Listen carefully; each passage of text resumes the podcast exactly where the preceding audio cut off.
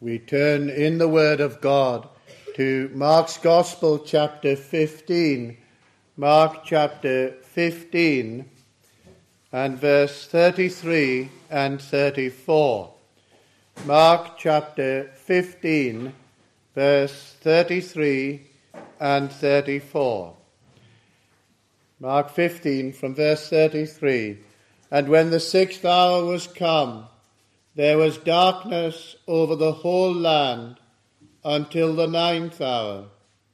And at the ninth hour, Jesus cried with a loud voice, saying, Eloi, Eloi, lama sabachthani, which is being interpreted, My God, my God, why hast thou forsaken me?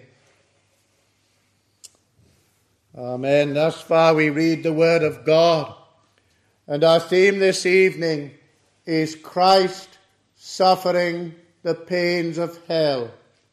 Christ suffering the pains of hell. We look this evening at words that I don't think we will ever fully understand in this world, however many times we turn to them. We will never feel satisfied that we have plumbed the depths of meaning in this cry of the Lord Jesus on the cross. As we mentioned at the meetings yesterday in Chelmsford, these are things that angels desire to look into. And surely in the world to come, the people of God will forever explore their meaning as they worship God and the Lamb that was slain.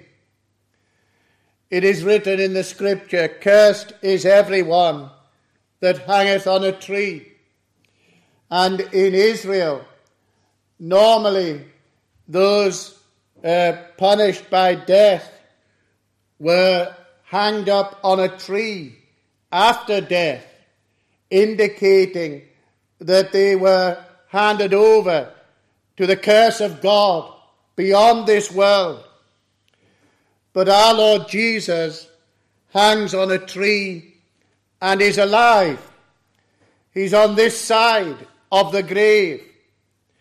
He has been taken outside the camp, excommunicated by the Israelite professing church of God or by their leaders, handed over to the Gentiles as one accursed. That's why the priests and the elders didn't go into the judgment hall lest they be defiled. But the Lord Jesus, they had no regard for him. The fact that he was sent into the judgment hall didn't matter because he was regarded as uh, excommunicated outside the congregation of God. And here he hangs upon a tree, but still living. And our Lord Jesus was bearing the wrath of God on this side of the grave we may say that he endured the second death before the first, that he was bearing the vengeance of God in this world. It is common to hear people rather loosely speaking of human sufferings in terms of being like hell on earth. But even when this is an expression used sincerely, it is inaccurate and it is dishonoring to the Saviour.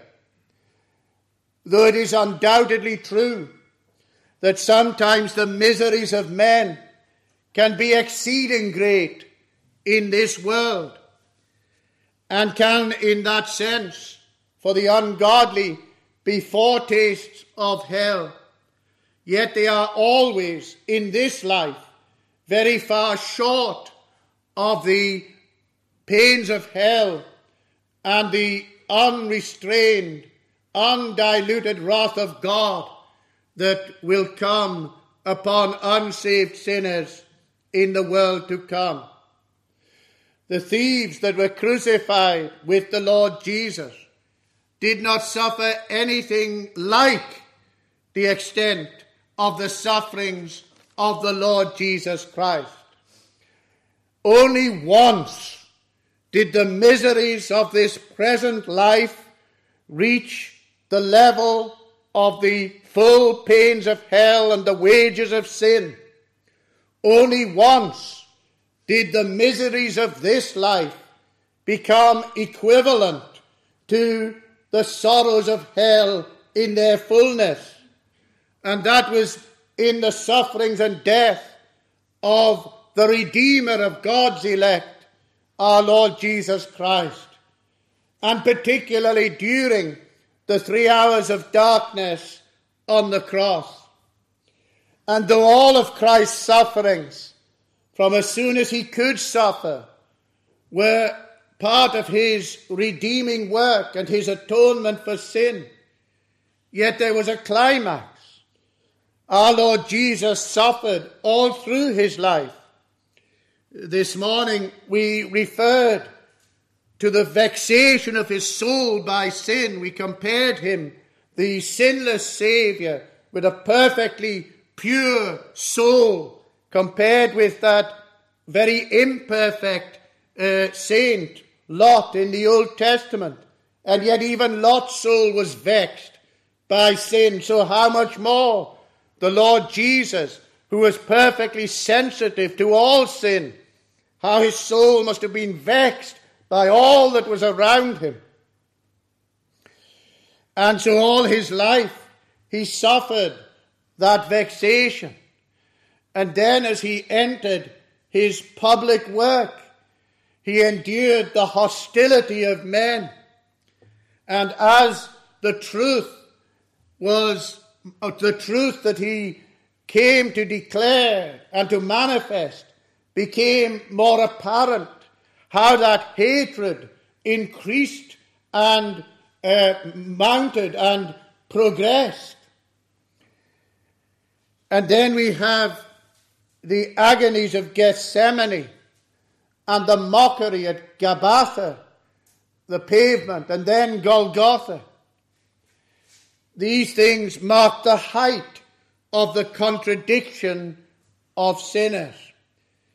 Because, as well as the physical agonies of the Lord Jesus, he bore the reproach of men and he bore it to the full. The mockery of the Lord Jesus included the consistent denial that he was the Christ of God and the consistent denial of all his offices as prophet, priest, and king. So in chapter 14 and verse 65, and some began to spit on him and to cover his face and to buffet him and to say unto him, Prophesy. And the servants did strike him with the palms of their hands. So they covered his face and they smote him and said, Prophesy unto us, who is it that smote thee? They are mocking Christ, the, the great, the supreme prophet. So they mocked his prophetic office and they mocked his priestly office. They mocked it in that it is not even in their reckoning.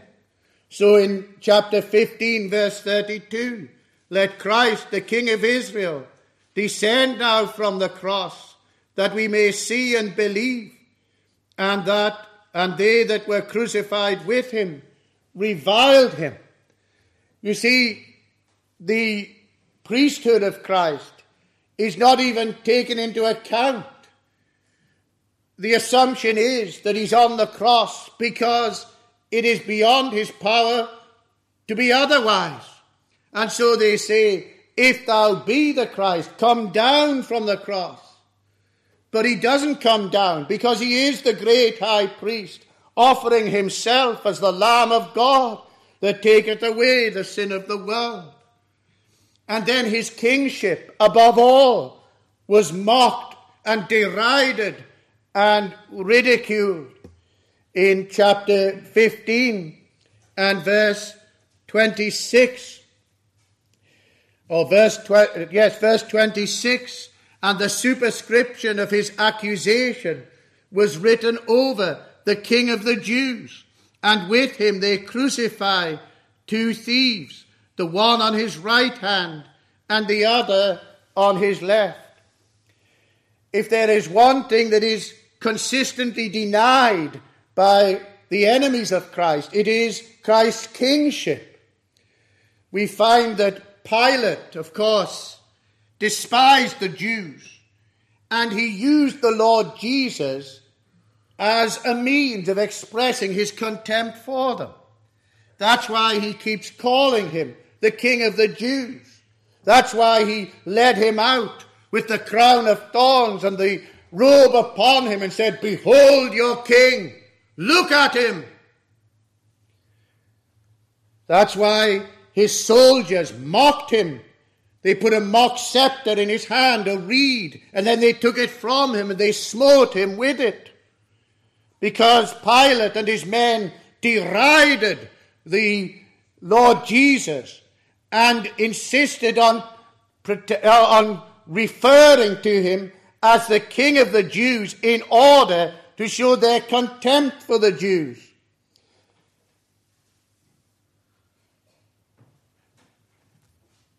And no doubt that's why there were two crucified with him. It was all part, all part of the mockery. Let's give the King of the Jews two attendants on either side. Let's show the Jews what we think of them by mocking this supposed king of the Jews.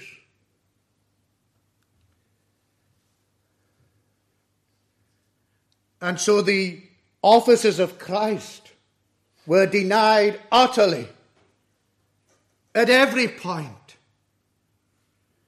And then, when the Lord Jesus did cry, Eloi, Eloi, Lama Sabachthani.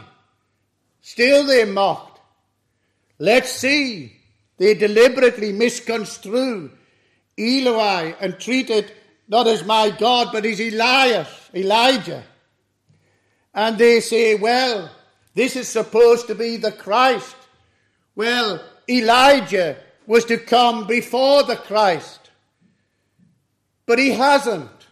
Let's see if he'll come now now that he's on the cross. Now, belatedly, let's see if Elijah will come. And it was all part of the mockery of Christ's uh, claim and his, of his messiahship, of his being the Christ of God.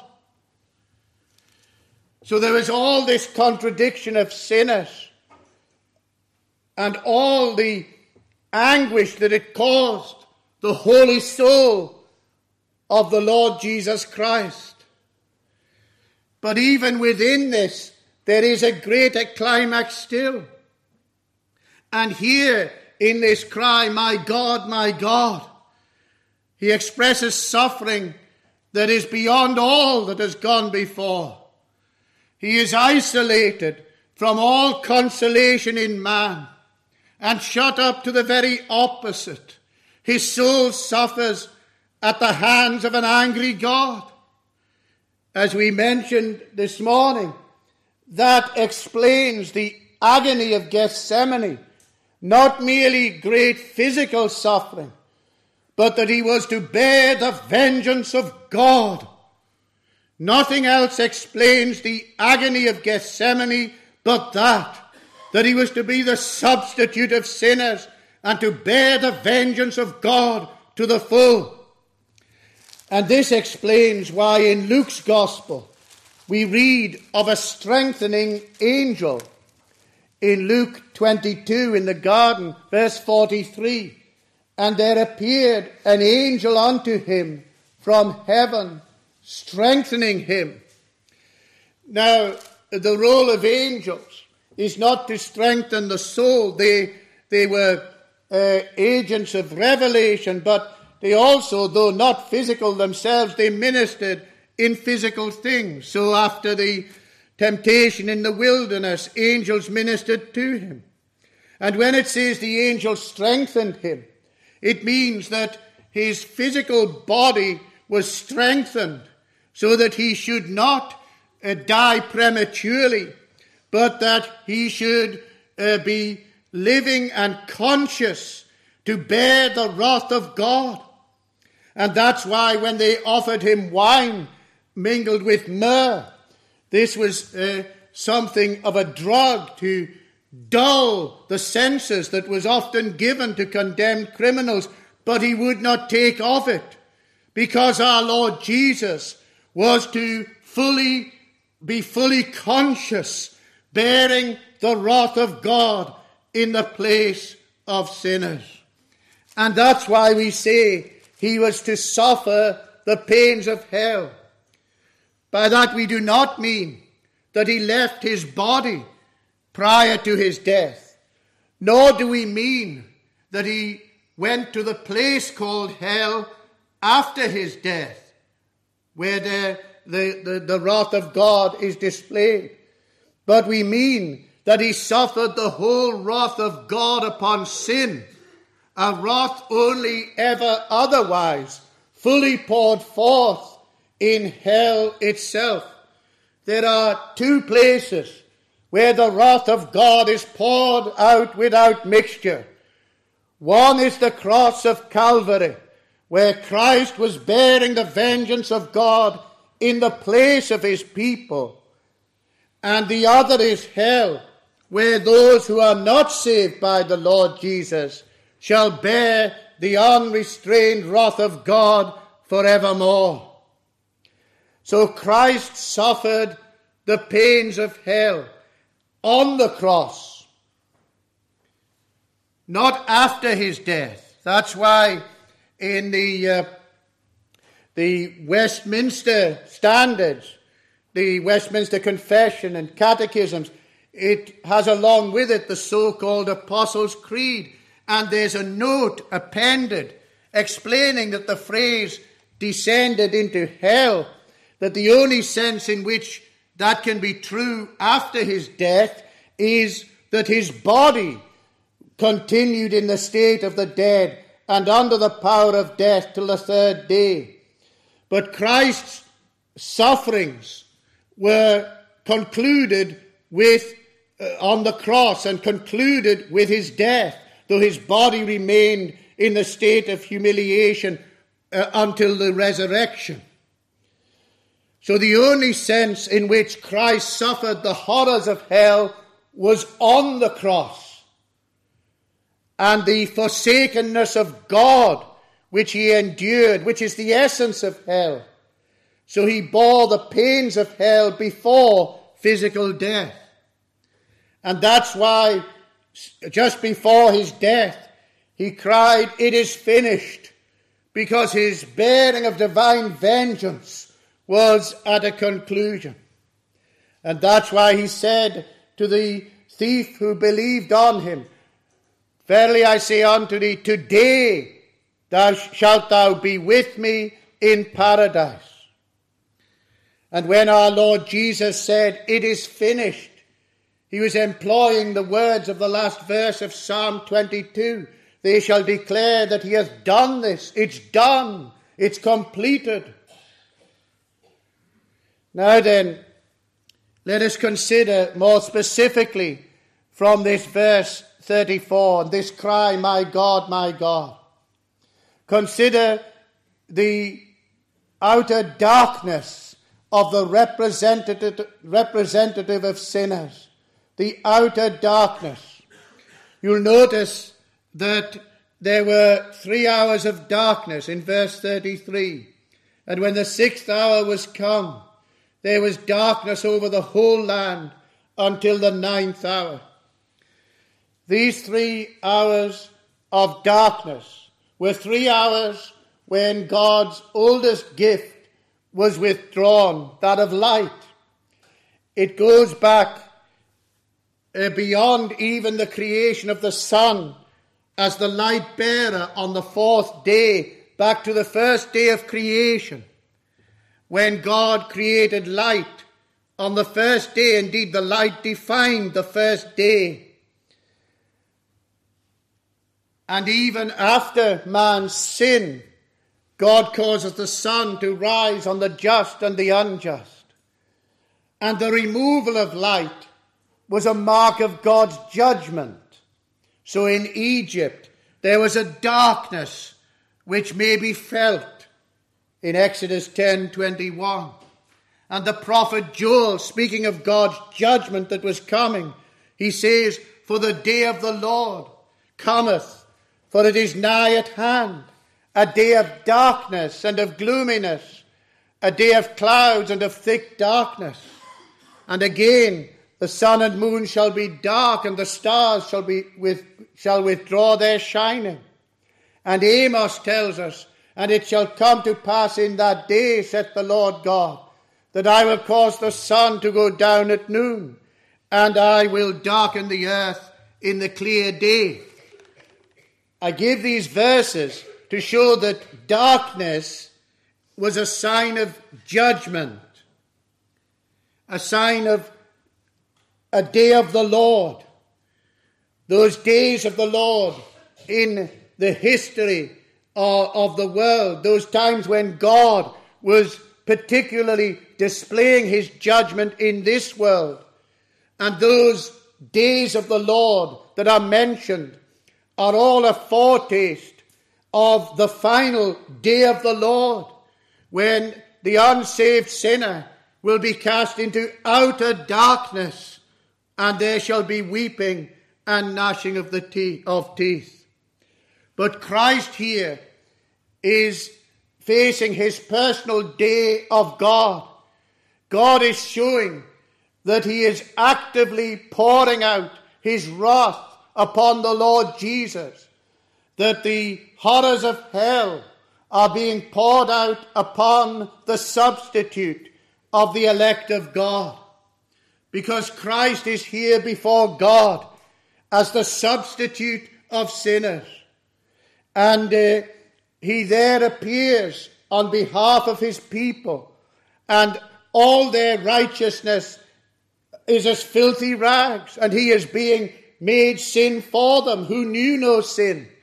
And so the darkness indicates that he is bearing the vengeance of God. And this is the verdict of God. This is the verdict of God upon the lives of guilty men and women. Darkness, agony, desolation. And the Lord Jesus, whose natural element is heaven, is enduring the pains of hell. But then, secondly, the anguish of the sinner's representative. The anguish. My God, my God, why hast thou forsaken me? We notice here that Christ felt forsaken. And we get some indication of his anguish from his words. He uses the term, my God, my God. In Gethsemane, he said, Abba, Father. And on the cross, he said, Father, forgive them, for they know not what they do. And then later, Father, into thy hands I commend my spirit. But here he falls back on the more official relation of God to man, and he says, My God. And we must also consider the immense effort involved in this cry of the Lord Jesus. Jesus cried with a loud voice for one in such pain and weakness to summon the resources of strength and voice to cry out indicates that his anguish must have been exceeding great. And then the fact that he uses the words of Psalm 22, verse 1, which we were singing earlier My God, my God, why hast thou forsaken me? Was the Lord Jesus quoting the psalm? Was it a quotation? Well, yes and no. Certainly, it was the Spirit of Christ in David who inspired these words in Psalm 22. And it is certain that Christ, as a man, though never ceasing to be God, that he lived in the Scriptures. One very foolish writer says that this account can't be right. He says because when people are in great anguish, they don't quote. What absolute nonsense. Christians who live in the Word of God, they do quote Scripture in great distress because they live by the words that proceed from the mouth of God. And if that is true of imperfect Christians in their extremities, how much more of the Lord Jesus, the God man Redeemer, who was the perfect man of the Word? But yet, Christ does not use the pure Hebrew as recited in the temple, but the Aramaic. Aramaic is uh, something of a variation on Hebrew. In other words, this isn't mere quotation. Yes, it is the words of Psalm 22, but they are the expression of what is actually in Christ's soul, of the anguish that he is enduring. They are not mere citation, they are the expression of what is there. My God, my God, why hast thou forsaken me?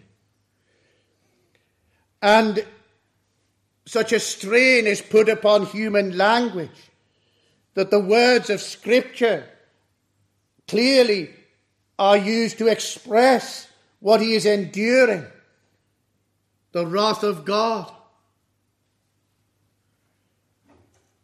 And it comes at the end of the three hours of darkness.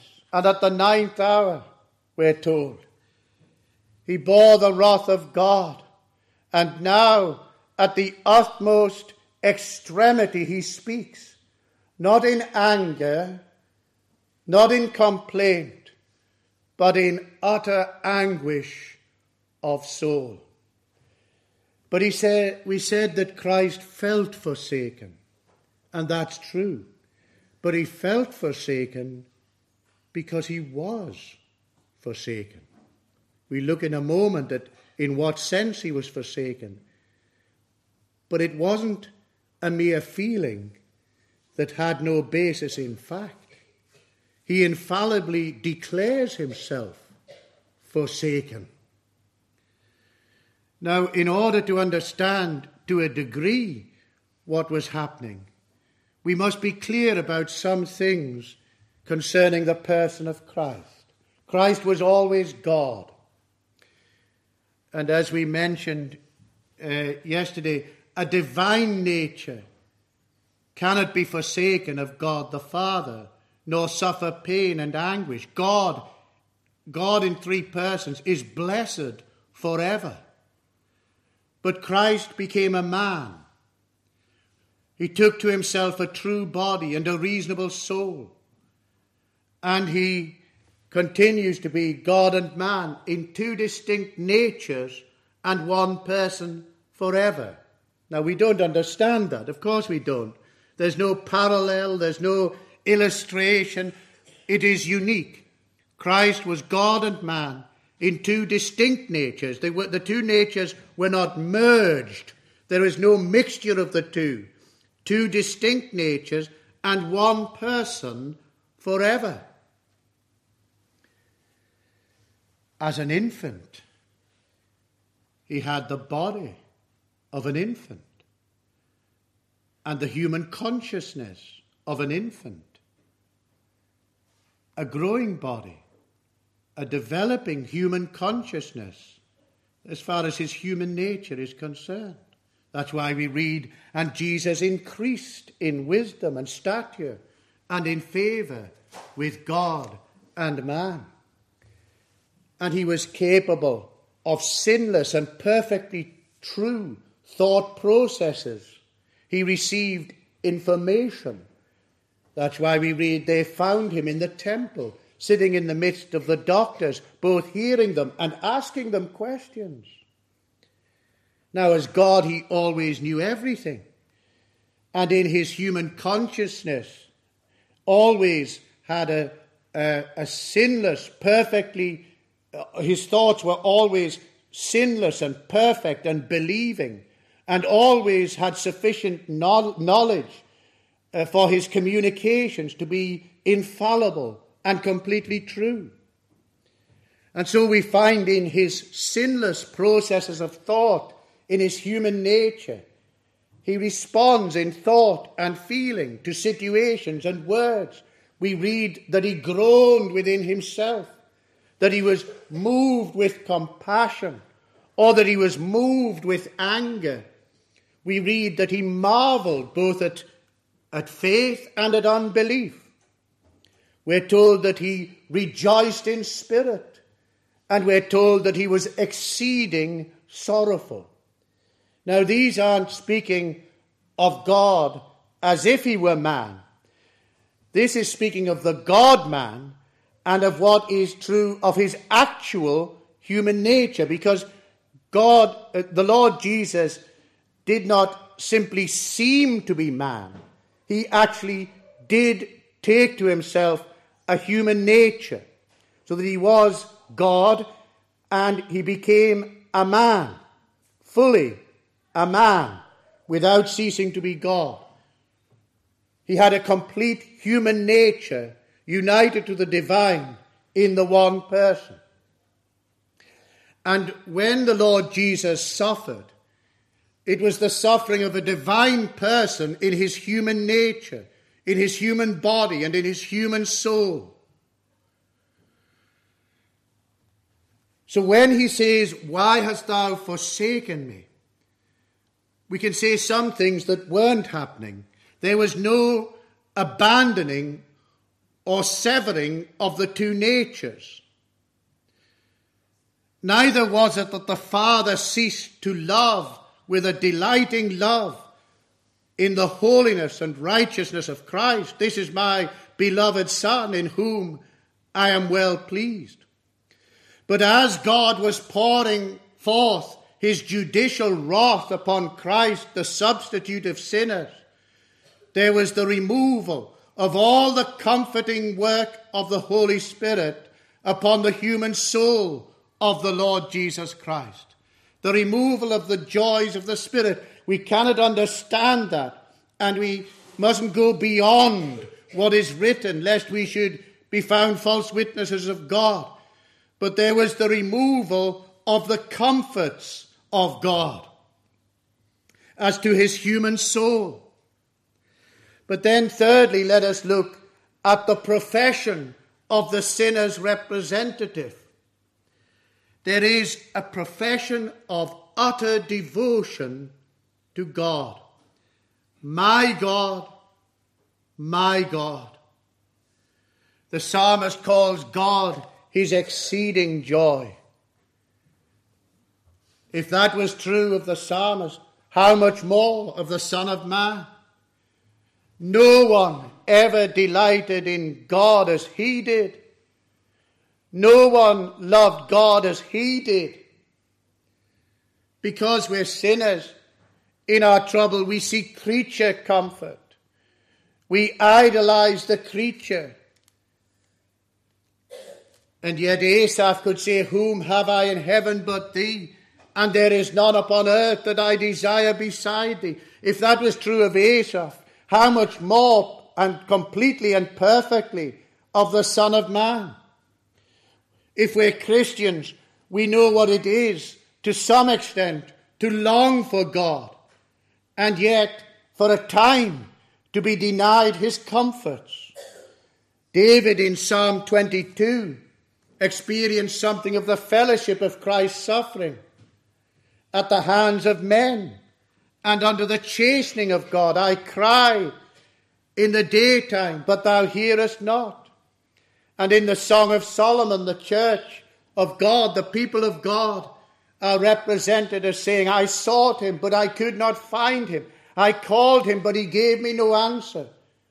Job says, Oh, that I knew where I might find him. Those who love God feel the pain of the absence of his comforts.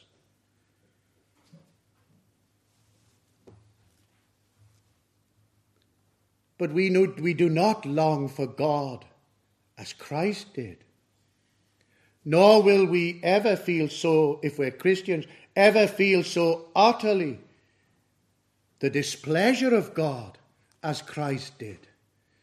Because Christ was not experiencing simply the chastening hand of God,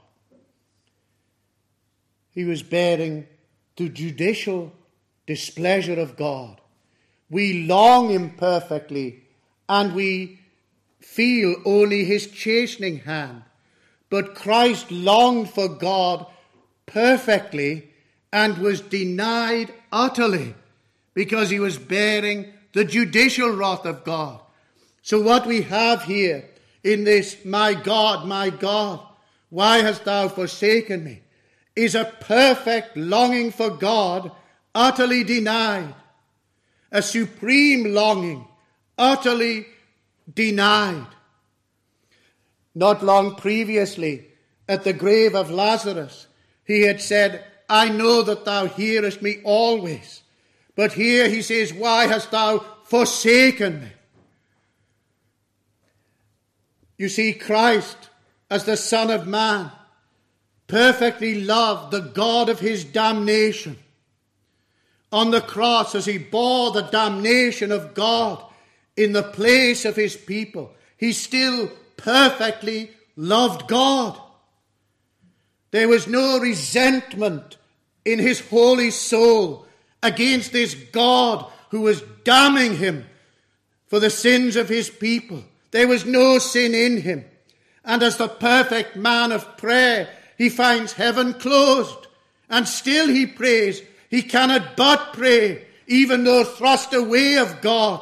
He must still pray to God because he loves God. And so he prays, My God, my God. We hardly can stir ourselves to pray when the way is open, but the perfect Son of Man cannot but pray when the way is closed.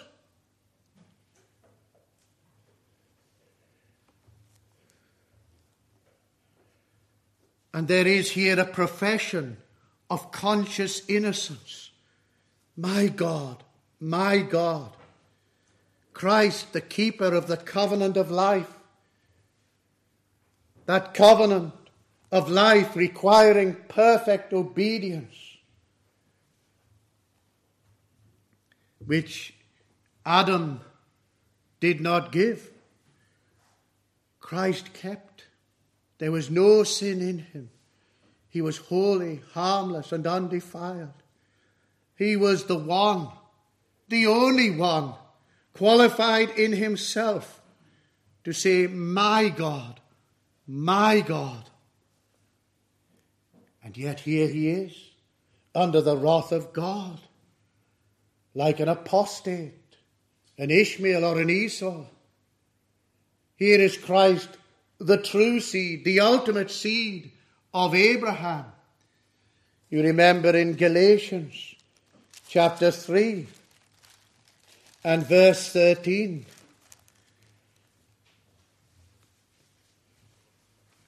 Christ hath redeemed us from the curse of the law, being made a curse for us. For it is written, Cursed is every one that hangeth on a tree that the blessing of Abraham might come on the Gentiles through Jesus Christ, that we might receive the promise of the Spirit through faith. Brethren, I speak after the manner of men, though it be but a man's covenant, yet if it be confirmed, no man disannulleth or addeth thereto. Now to Abraham and his seed were the promises made. He said not unto seeds as of many, but as of one, and to thy seed, which is Christ. God said uh, to Abraham, I will be a God unto thee, and to thy seed after thee. But all the promises were in Christ Jesus. So the believing literal seed, and then the wild Gentile olive branches to be grafted in, they were blessed in the one seed, that is Christ. It is in Christ that they are blessed. Men shall be blessed in him, and blessed, and all nations shall call him blessed. Because the one who had the right to say, My God, was forsaken of God, so that an elect multitude in due time would be able to say in him, My God, my God. Do we understand the immensity of the privilege of being able to call God our God? Not simply in the sense of being our creator and judge, but our God in a bond of fellowship and love through Christ Jesus. That's why in Psalm 16, Psalm 16 and verse 5, Psalm 16 and verse 5 The Lord is the portion of mine inheritance and of my cup. Thou maintainest my lot.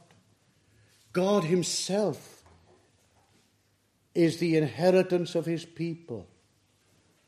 I am there, thy shield and thine exceeding great reward. The Lord is the portion of mine inheritance. That is to have God Himself as our God and how is this? It's in Christ. That's why the later verses of that psalm are quoted in the New Testament in connection with Christ uh, and in connection with his resurrection. He is the first fruits of them that sleep. Christ, and then afterwards they that are his at his coming. But the point is that in Christ, who has who calls God his God, his people in Christ have God as their God. That's why we are said to be heirs, heirs of God, and joint heirs with Christ. And that's why after his resurrection, he said to, to Mary Magdalene to tell his brethren, the disciples, I ascend unto my Father and your Father, and to my God and your God. There is distinction. His sonship is unique. He doesn't say our God and our Father, but he does, though maintaining the distinction, nevertheless point to the fact that in him, his brethren, those who are his, have God as their God and have his Father as their Father. I ascend unto my Father and your Father, and to my God and your God. So that the people of God are heirs of God in Christ. And we can call God our God because Christ bore the vengeance of God and cried out, My God, my God, why hast thou forsaken me? In order that we, if we are his people, can say that his God is our God and his Father is our Father. Well, then, what do we learn from all this? The first thing is this do you believe in this God of holy wrath? Do you believe in this God of holy wrath? Because if you don't, you despise Christ. If you don't believe in hell, and you don't believe in a God of justice and judgment, you despise Christ.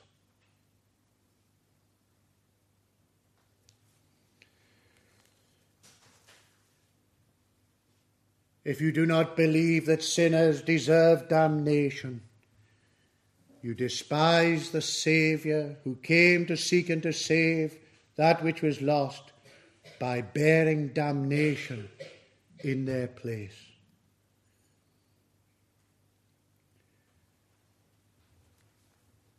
to deny the reality of hell, is to despise this truth.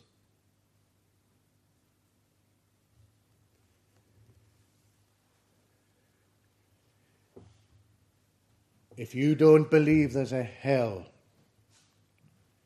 and if you don't believe you deserve to go there, it is certain you are on the road to it.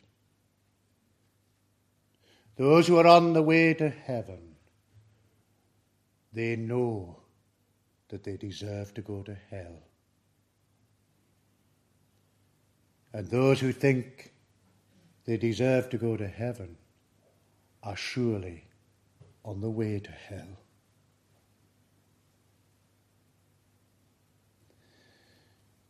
But you say, what about the love of God?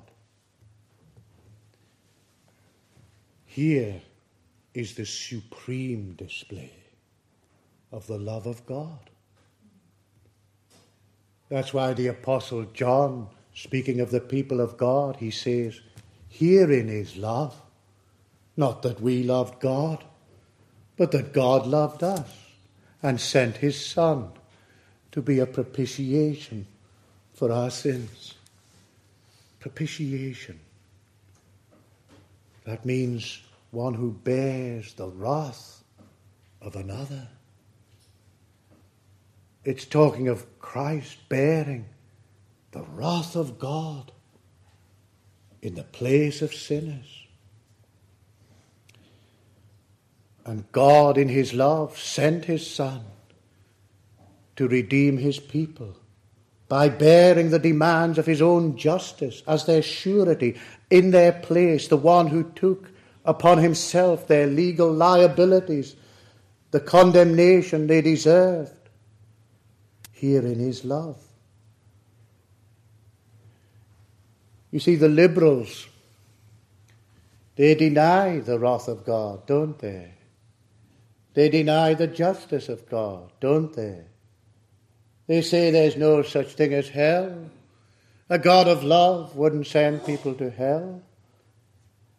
And they talk much of the love of God. But you know, the liberals have not the first idea of the love of God because they deny what the Bible teaches to be the supreme display of the love of God the propitiation. Herein is love. Herein is love. If there's, if there's no propitiation or no propitiation needed, then where is this love? That's why the liberals, by denying the justice of God, even though they talk much of the love of God, they don't understand it either. They don't understand any of it. Because herein is love, the propitiation, God sending his Son to bear his wrath in the place of sinners. That's the supreme display of the love of God. If there's no propitiation, then you deny the love of God.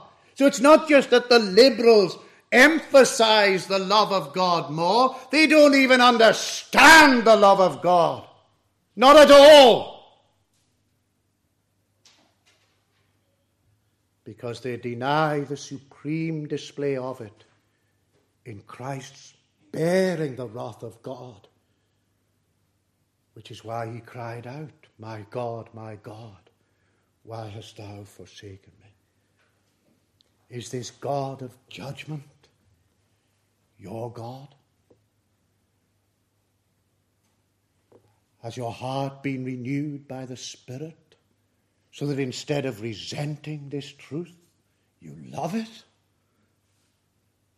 You delight in it? You rejoice in God's salvation. The scriptures throughout tell us that the way God saves is a just way, as well as merciful and gracious.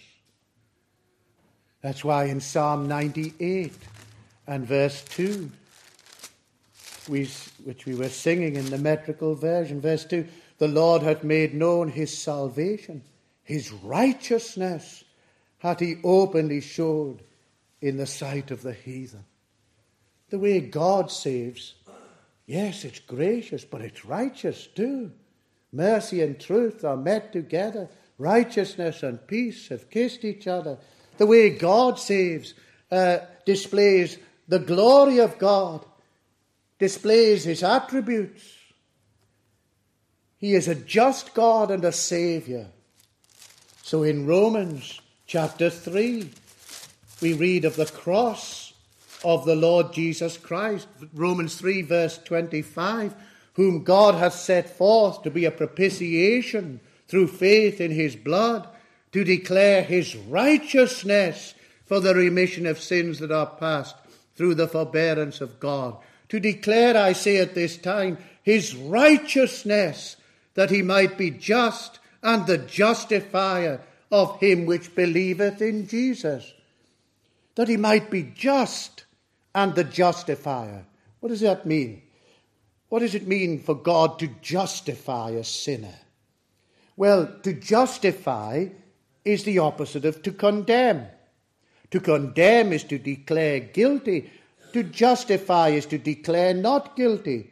It is God that justifieth. Who is he that condemneth? That tells us justification is the opposite of condemnation. So to justify is when the judge declares not guilty. And this is telling us that through the cross of Christ, God remains just because he always punishes sin, and he does, but he is the justifier, the one who declares not guilty him that believeth in Jesus.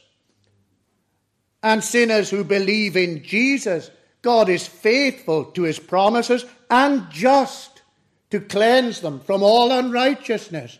It is a just and a righteous thing with God to declare not guilty sinners who believe in the Lord Jesus Christ. Well, now, is this God your God? Do you delight in this salvation? Is all your hope and confidence in this Saviour who came to bear the sin of many? Is this the one you trust in? Because the people of God, the true people of God, they rest all their hope and confidence in this Saviour and none else. They don't pretend that they're not sinners. They don't pretend that their sins are just small and not very important and don't deserve the everlasting wrath of God. They know that they do. And they don't pretend that they can make amends for their sins. And they don't argue anymore with God about whether they deserve damnation or not, because they know that they do and that God would have been utterly just to consign them to everlasting darkness forevermore. They've stopped arguing with God about these things because they've been born of the Spirit. And they know that the Lord is righteous, but they trust in His Son as the one who bore the guilt of sin, the one who came to bear the vengeance of God. And it is this Saviour in whom you must trust in order to be forgiven before God. Otherwise, you will die in your sins because God does punish sin. And if there's one thing this generation needs to hear, it is that God punishes sin. A generation has arisen that has not been told these things and who have had liberal so called churchmen telling them the opposite and helping them to take not the slightest bit of notice of this truth and inoculating them against this truth. And this needs to be made absolutely clear. And it needs to be clear to us that God does punish sin, every sin. Those who are saved by Christ, Christ has borne the punishment. Those not saved by Christ will bear the punishment themselves in hell. But every single transgression will be punished in the end by God. In eternity, there will be not one single unpunished sin.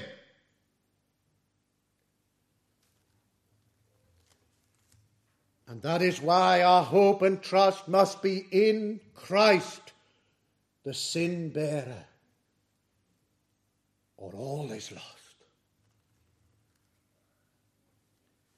But then, if we are the people of God, how we ought to love this Saviour.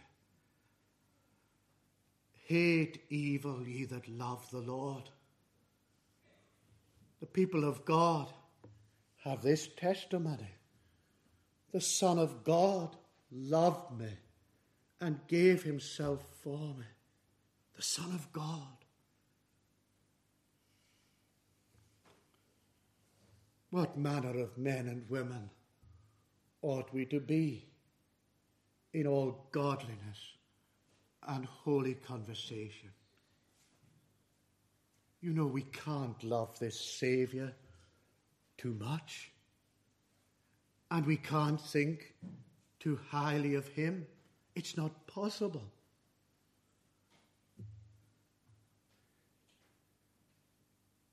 So then, let us seek his grace to understand what we owe to him. The Redeemer who cried, My God, my God, why hast thou forsaken me?